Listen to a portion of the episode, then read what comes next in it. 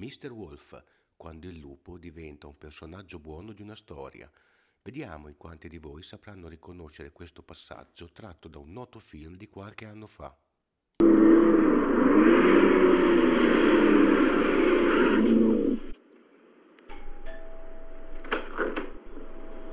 Tu sei Jimmy, giusto? È casa tua? Sì, proprio così. Sono il signor Wolf. Risolvo problemi. Ah, bene, ne abbiamo uno. Me l'hanno detto, posso accomodarmi? Ma sì, la prego, entri.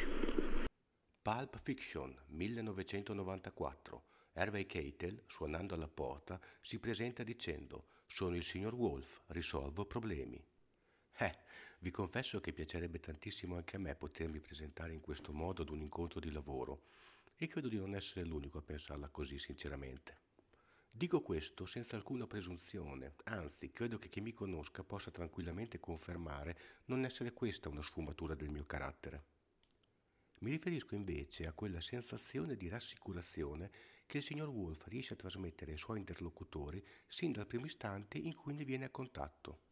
Ecco, proprio questo è il punto al quale vorrei portare la vostra attenzione, alla capacità di poter trasmettere alle persone che si rivolgono a voi quella sensazione per la quale, sin da subito, queste possano sentirsi tranquille e fiduciose nei vostri confronti, come se si trovassero esattamente di fronte a chi si aspettavano e desideravano incontrare.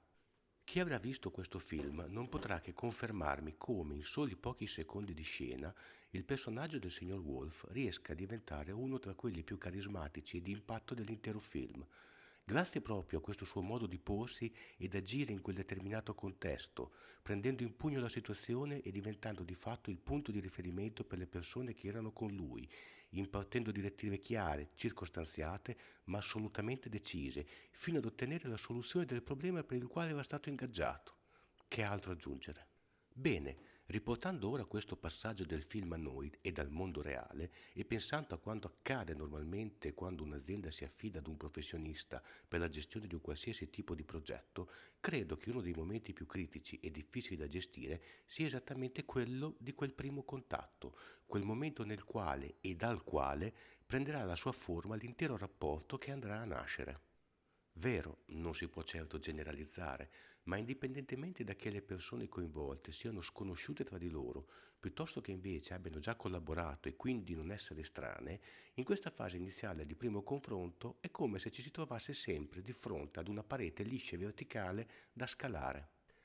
Da una parte abbiamo chi ha deciso, spesso anche dopo un lungo periodo di valutazione e confronto con i propri collaboratori fidati, di affidare ad altri una situazione che in altre circostanze probabilmente avrebbe gestito lui stesso direttamente, mentre dall'altra parte abbiamo chi, pur essendo abituato ad affrontare contesti sempre nuovi, spesso differenti tra di loro, fatica proprio in quello che il signor Wolf era riuscito così bene a fare, ovvero tranquillizzare chi ha di fronte, facendolo sentire nelle mani giuste in quelle mani che lo sapranno aiutare nel realizzare quel progetto per il quale è stato contattato, cercando però di non passare per una persona troppo superficiale o peggio ancora presuntuosa. Non ci resterebbe che dire, signor Wolf, aiutaci tu. Scherzi a parte, come detto prima, personalmente credo nella fondamentale importanza di questa fase, considerandola come la base portante dell'intero percorso di collaborazione. Se sarà fragile e distorta, potrà influenzare negativamente ogni situazione o difficoltà che si potrà incontrare durante il cammino del progetto, così come invece, se risulterà forte e strutturata, potrà essere di sostegno all'intero percorso fino al suo compimento. E voi? Come affrontate questa fase? Mi piacerebbe sapere anche la vostra di opinione a riguardo, anche perché credo che ognuno di noi abbia sviluppato una sorta di propria regola non regola per affrontare questo primo appuntamento, una specie di spremuta di esperienze e situazioni già affrontate, dalle quali si cerca di trarre quegli spunti che possono farci assomigliare sempre di più anche a noi al nostro mitico signor Wolf. Se volete, al termine del podcast, potete lasciare un commento oppure, se lo preferite, scrivetemi attraverso i vari canali social indicati nelle pagine del mio sito www.menu.it. Potremmo così confrontarci ed approfondire ulteriormente questo interessante argomento. Se ripenso ai miei di primi appuntamenti, mi tornano alla mente tanti aneddoti e situazioni che ho affrontato e che, anche se magari non ebbero un epilogo come da mie aspettative, sono diventati comunque parte importante della mia esperienza.